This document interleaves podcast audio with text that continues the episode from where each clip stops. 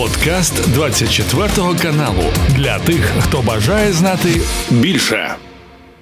Українські військові вдома на нашій землі в Севастополі не тільки по багатьох районах Криму прибої і адбої, але не морські, а ракет і паніка в російських гауляйтерів та проросійськи налаштованих мешканців Криму. А тим часом в Санкт-Петербурзі чергова нафтова база збила з собою ж дрони. А в Шойгу чергові провали. І він уже їх навіть визнає. От так багато провалів. А в нас більше перемог. Про це не тільки говоримо просто зараз. В ефірі наша щоденна рубрика. Я Ірина Узлова зі мною Олександр Мусієнко, керівник центру військово-правових досліджень. Олександр, вітаємо в ефірі. Раді бачити. Слава Україні!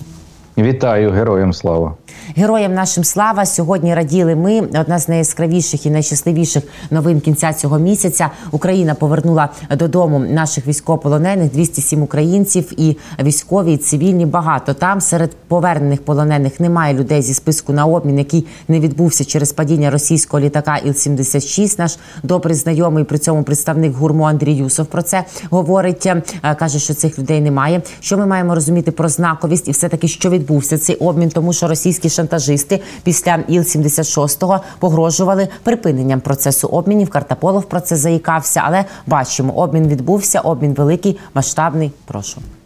Ну, справа в тому, що не треба зважати на те, що говорять Картополов і інші. Їхня їхня функція це говорити. Вони нічого не вирішують. В принципі, їхня функція в один момент потрібна. Уже ж забули. Вже розумієте, питання в тому, що вже хто там згадає, коли Картополов що робив. Він стільки робить заяв на різних ток-шоу, на різних федеральних там цих помийках пропагандистських, що попробуй там зв'яжи це все докупи. І вони так часто говорять про Україну, що про інший забуваєш. Так, от е, що вони взагалі-то в Росії живуть, і там якісь, мабуть, є проблеми. От тому про це вже все е, забули і не враховують. Ну, змінюються підходи, ситуація змінюється. І тут же ж ситуація. Я хочу просто нагадати, що а, коли е, наших полонених взяли в районі Азовсталі на Азовсталі, фактично, пам'ятаєте, що з нашими героями закликала російська пропаганда зробити, що треба, значить, суд провести, треба всіх судити, треба втратити смерть там і так далі. і так далі. А потім, от і під час цього обміну, так само є. Зазовсталі військовий, тобто все одно вони повертають, і це дуже важливо насправді. Це дуже важлива річ, тому що це демонструє те, що держава зацікавлена і робить все для того, щоб повертати наших е, людей, наших громадян, які знаходяться в полоні. Це надзвичайно важливий елемент, що боремося за своїх.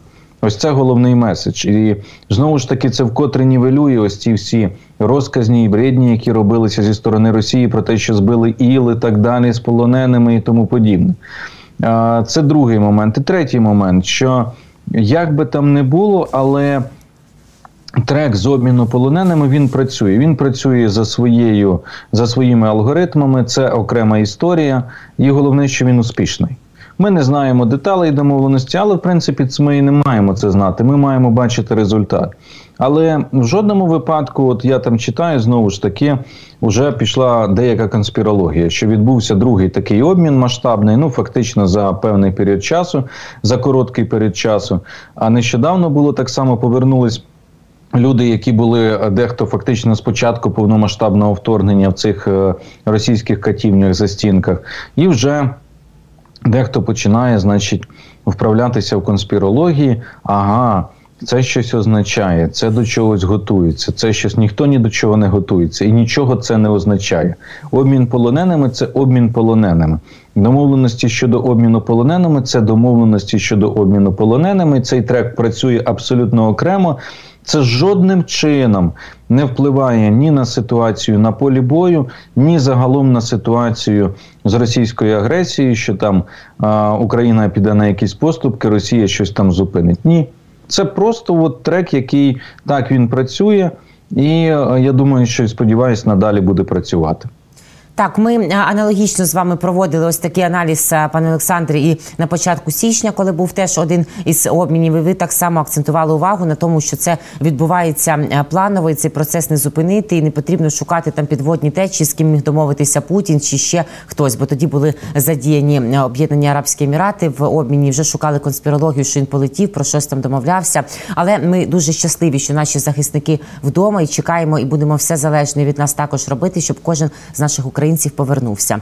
Е, нещасливий сьогодні був е, Михайло Розважаєв, про кремлівський гауляйтер, ставлений губернатор Севастополя. Із 15.27 до 18.21 у нього тривала і на території тимчасово окупованого Севастополя і інших частин Криму повітряна тривога. Ось так він аларм, аларм постів. Було багато чого. Наші проукраїнські налаштовані е, глядачі, які чекають на звільнення, які постійно нас дивляться, пишуть у Севастополі не тільки стоїть сморід мастила і гуми. Чесно, сморід, а приємно. І ми прям відчуваємо і розділяємо, що їм приємно. Це значить, що звільнення вже скоро. Е, цей писав розважаєв. Работає система ПВО, збіта воздушна Красная цель, обломки упали на пустирі в районі Любімовки. Далі писав, що ПВО продовжує роботу. Вже 17.29 була на годиннику. Що ведуть роботу по знищенню повітряних цілей. Вони летіли і летіли в районі вулиці Фьодоровська. Обломки збитої ракети упали, ну, ніхто не пострадав. Ну і потім вже був відбій. Тільки вчора ми з вами говорили, що анонс Кирила Буданова і заяви щодо ем, непотрібності чергової існування Кримського мосту вони скоро будуть втілюватися в цікавих подіях цього тижня. Ви казали, пане Олександре, і доби не минуло, а цікаві події завітали до території тимчасово окупованого Криму. Прям ну, щось ви знаєте. Бачите, ми ми з вами прогнозуємо, що ми за урожай не говорили за те, там, де знаходиться ця так, е, населений пункт, де у них знаходиться. Е, знаходився радар, який був уражений так напередодні. І дивіться, зверніть увагу, що якраз і говорили про те, що далі слід очікувати хороших новин, які будуть от полетіло. Все знову ж таки доволі зрозуміло і прогнозовано. Будуть вражатись їхні засоби ППО, розчищатись дорога для наших ракет, Storm Shadow, Scalp, G дронів, які летять. І це все, ну тобто, це процес, який триває, і він буде тривати. І по Кримському мосту так само у мене є теорія. Я знаю, чому і допускаю, чому пан Буданов зробив саме такий прогноз, як мені здається, тому що він же ж прогнозував, як буде хід подій на фронті розвиватися. Він казав, що зараз російські війська наступають. Потім ми відіб'ємо ці наступ, зупинимо російські війська, і тоді буде наш крок. І от мені здається, я поєднав би такі речі, що як тільки а російські війська, вони ж коли припинять наступальні дії, це ж не значить, що вони війну припинять. Вони почнуть здійснювати якісь заходи по ротації. Можливо, там будуть збільшувати мобілізацію, і підвозити якесь поповнення з прицілом на осінь, зиму ну 2024-2025. Я чомусь так думаю, що Буде приїзд е, якраз коли Еммануеля Макрона, французького президента, з ним приїде німецький канцлер Шольц. Е, ймовірно, він оголосить про передачу Україні ракет Таурус.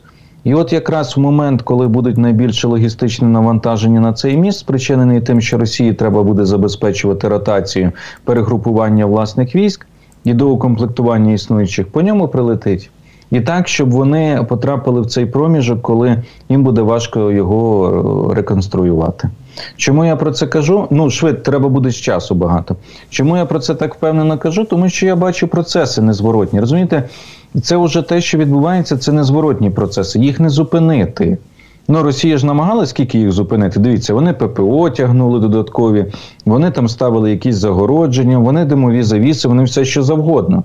Але ж плани Україна оголошує, пан Буданов оголошує, всі служба безпеки оголошувала так само. Навіть пам'ятаєте, була картинка зі зруйнованим мостом, здається, на календар, чи якась як листівка новорічна і так далі. Тобто, мені здається, що в цьому є сенс, тому що по Криму є консенсус. От зверніть увагу, що навіть публікації The Washington Post, там, де, начебто, написаний план війни, який планують наші партнери в США для України, як він має виглядати. Там є е, окремий пункт по ударам по військовим об'єктам в Криму і по знищенню Чорноморського флоту, що ці удари будуть тривати. Тобто вони навіть в рамках оборонної стратегії, які пропонують Україні, говорять про те, що ці удари мають тривати. І для цього Україна має мати відповідні інструменти, засоби і озброєння. І ось це мені здається дуже важливий момент, тому що це означає, що як би там не було, попри все, але сили і засоби для того, щоб вибити по Криму, в Україні будуть. І це буде продовжувати. Ще додамо F-16, які мають, крім ракет Таурус, з'явитися відповідно носії додаткові. Ну і все тут складається, мені здається. Тому все стабільно, воно буде летіти, і я думаю, що наші спроможності будуть зростати так само. Ворог там буде намагатися якимось чином протидіяти. Ну тобто, зрозуміло, що вони будуть намагатись там ППО свої зенітно-ракетні комплекси розташовувати і так далі. Але все одно Україна буде працювати на те, щоб нищити військову інфраструктуру ворога в Криму.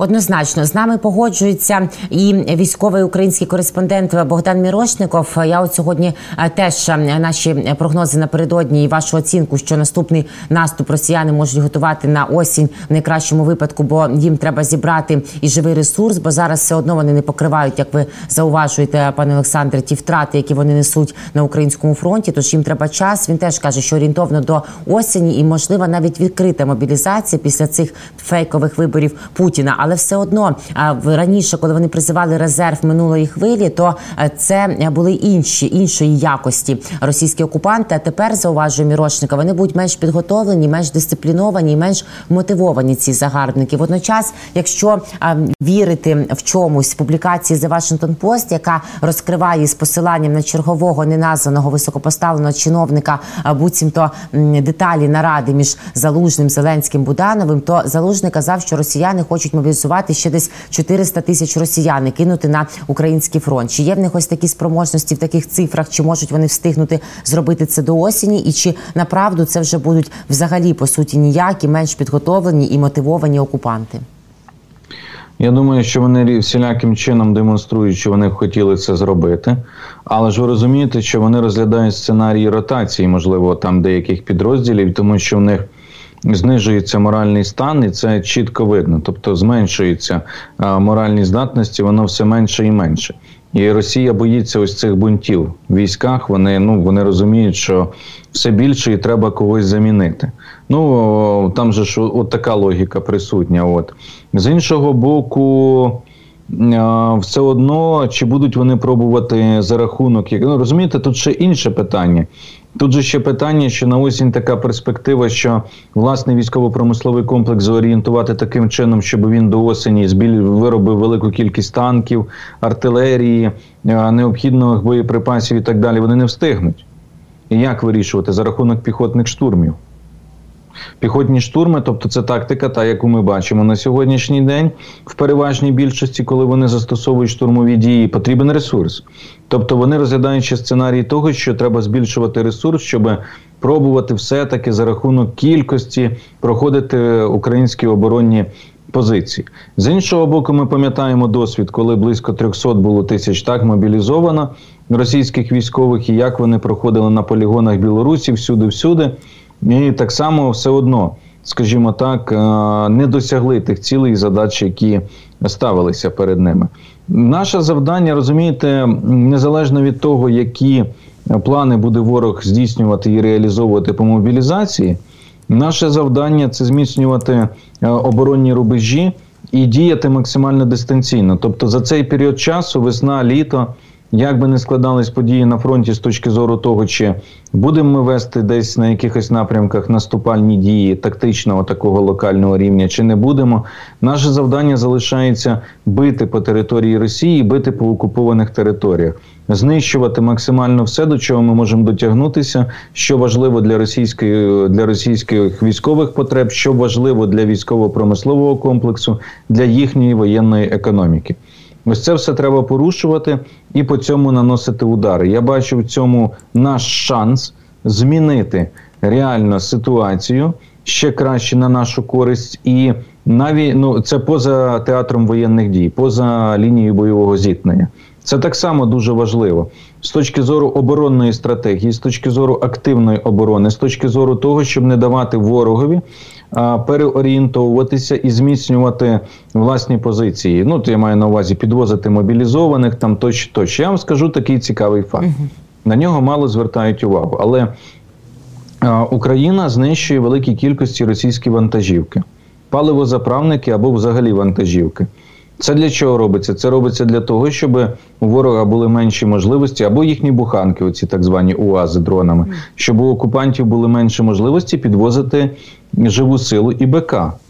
І це це важливий елемент, тому що не тільки зброєю летальною єдиною, щоб вони там, я не знаю, на козлах чи на козірогах, чи на віслюках, на чому вони там будуть під'їжджати що їм там, в принципі, Росія ж велика, є і козли, насправді є і віслюки. Так, Та так, козлів там не бракує. Да, козлів да, ну, багато. Є тяга, є тяга, зрештою. Логістику можна рішати якимось чином. Да, от, Тобто пробувати, ну нехай вони там замість однієї години їдуть два дні. Так, ну тобто, ну непогано було би.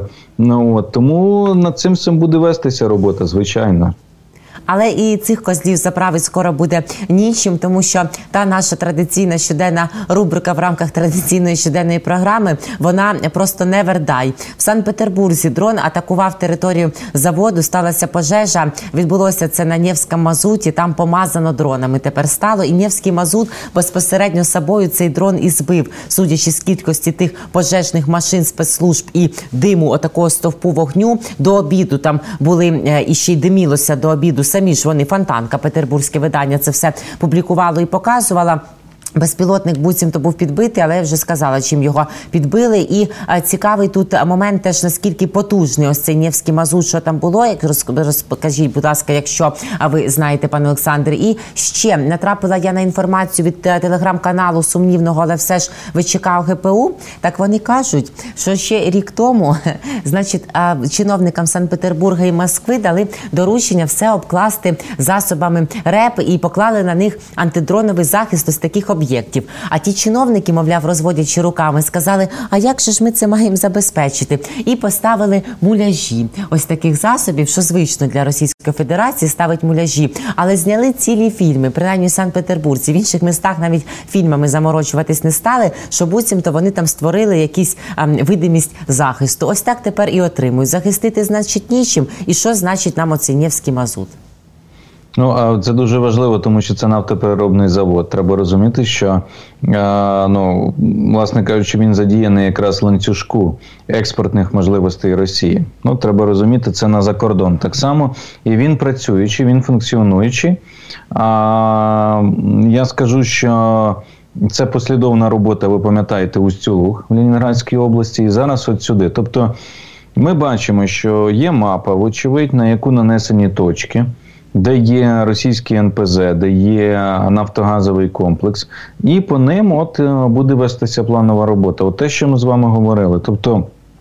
По всіх, які працюють, які функціонують, які особливо задіяні в експортних операціях і готові отримувати валютну виручку для того, щоб потім Росія мала можливість фінансувати війну, ось по ним буде відпрацьовуватися.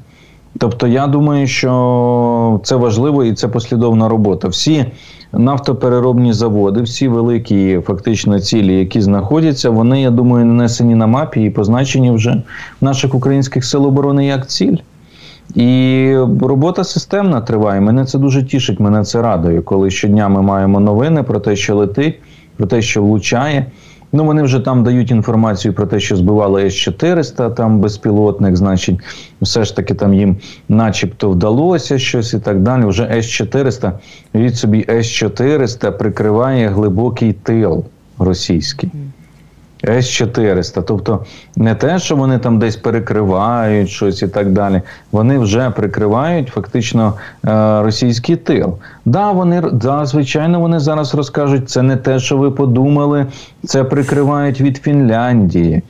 Це не а минулий раз ж розповідали, що так само стояли орієнтовані на Фінляндію, тому вони пропускали е, українські дрони, бо ті летіли з півдня, а вони не бачили, бо вони моніторять тільки що на Фінляндії.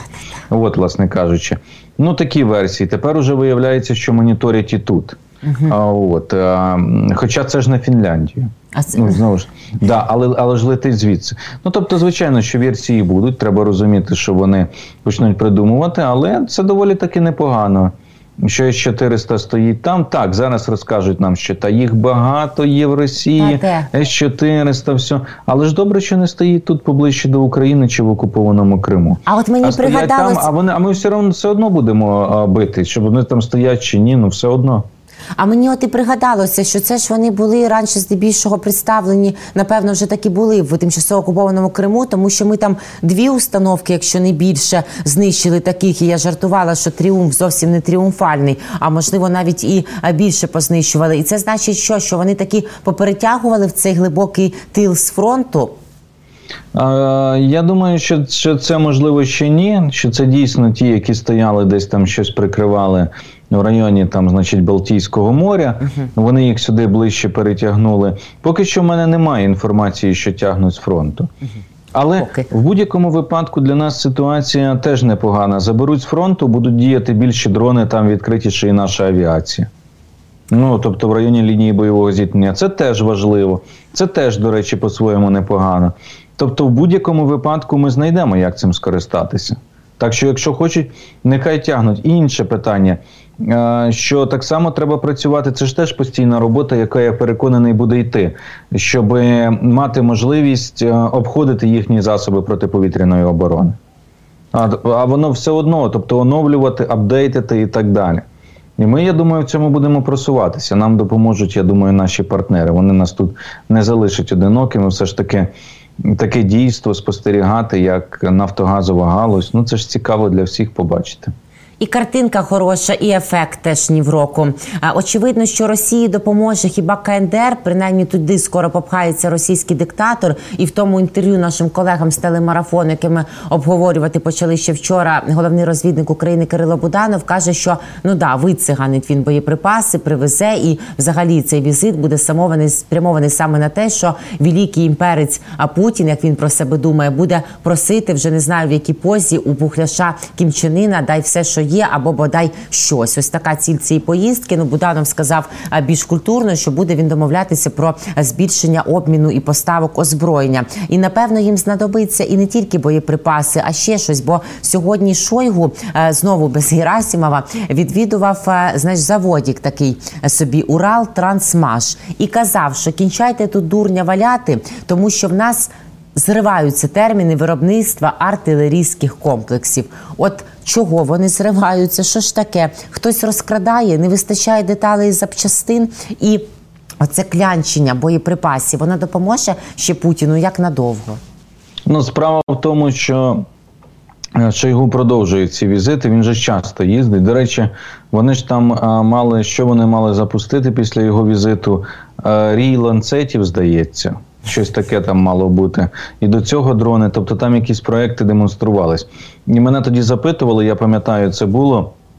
Я кажу, я не повірю, поки не побачу, ну поки не дізнаюсь, що це запущено, тому що наразі це все існує так. І досить багато так і ця показуха працює. Насправді, ну що, треба сказати, що вони а, працюють над тим, щоб збільшити дійсно власне військове виробництво. Дійсно, в них підприємства працюють. А я скажу, що по артилерії, розумієте, ну це ж теж не так просто. Тобто вони несуть великі втрати. От е, беремо дані, які дає е, директор ЦРУ Бернс в своїй колонці. Він каже про те, що дві третини танків Росія вже втратила, які в них були. Тобто, ви розумієте, що це дві третини. Ну як їх яким чином їх можна пришвидшити за кілька місяців? На це треба роки, щоб це все те ж саме артилерії. В кращі часи Росія виробляла, наприклад, МСТА С самохідну артилерійську установку. В них така популярна: 24-26 одиниць на рік. Ну це в кращі часи. Зараз не найкращі часи. Вони хочуть вийти на ці показники і збільшити вдвічі. Очевидь, з цим є серйозні проблеми, тому що ну як. Розумієте, перевести, от дивіться, яка хитрість, уловка, на яку багато хто а, потрапляє. В чому? Угу. Вони збільшили кількість змін на підприємствах робочих. Це так. Але кількість змін не збільшення виробничих можливостей. Угу. Ну, там. От що важливіше. Тобто, це ж не значить, що це нові лінії. Те, що вони там будують, заводи нові так, вони будують цеха. Але я пам'ятаю ці оцінки.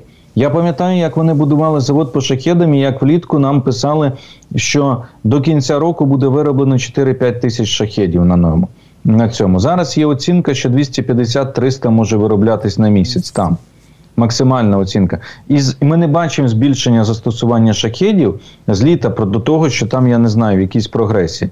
Так само багато чого. Так дійсно треба розуміти, що е, вони будуть виробляти, вони будуть працювати, але ну тут не переоціниш, тобто все одно на це потрібно потрібен період часу. Друге, що стосується Північної Кореї, ну ясна річ, що вони намагаються вирішити власні оперативні потреби, тому що треба екстрено снаряди 122 мм до реактивної артилерії і 152, яку вони використовують для ствольної артилерії. І тому, звичайно, що Путін їде, випрошує це все. Ну що ж. Е, хіба може робити е, лідер країни Другої армії світу? Ну як ну а як інакше? Ну це це абсолютно це все правильно, так і задумано було. Це ми тут дивуємося, і весь світ не розуміє. А так же ж і задумано, так і мало бути, що врешті не Північна Корея з бідністю з усім з проблемами прийде просити у Росії, а все ж навпаки, Велика Росія йде до Північної Кореї просити. Ну, отак відбувається. Ну а взамін вони, я думаю, будуть продовжувати підтримувати Корею з різними там експериментами, що стосуються ядерної зброї.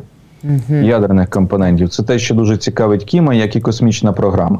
Ось над цим будуть працювати над цією взаємодією. Ну але це свідчить все одно про те, що Росія в кризі, про те, що їм потрібно оперативно, і що вони не можуть зараз дуже швидко розумієте, в чому ось ситуація, що ми, коли говоримо про те, що Захід зараз нарощує виробництво боєприпасів, снарядів, так, і Росія. Але от нам кажуть, що ну ми поки дочекаємося, так і Росія. Так і Росія не може одномоментно це наростити. І вони теж залежні від поставок зовні з Північної Кореї, як і ми наразі. Але як тільки наростить Захід, Захід сумарно сильніший за Росію і Північну Корею. Головне, щоб вони про це пам'ятали, і головне, щоб вони працювали якраз в цьому напрямку. І вони про це не забудуть, бо це все їм нагадає. Хто розв'язав війну, яку ціну за це доведеться платити. Сьогодні дякую вам, пане Олександре, за цей аналіз. Ми побачимося вже завтра. Спасибі, що знаходите час і все так детально та зрозуміло пояснюєте. На все добре. Дякую, на все добре. Це був подкаст для тих, хто бажає знати більше. Підписуйся на 24 канал у Spotify, Apple Podcast і Google Podcast.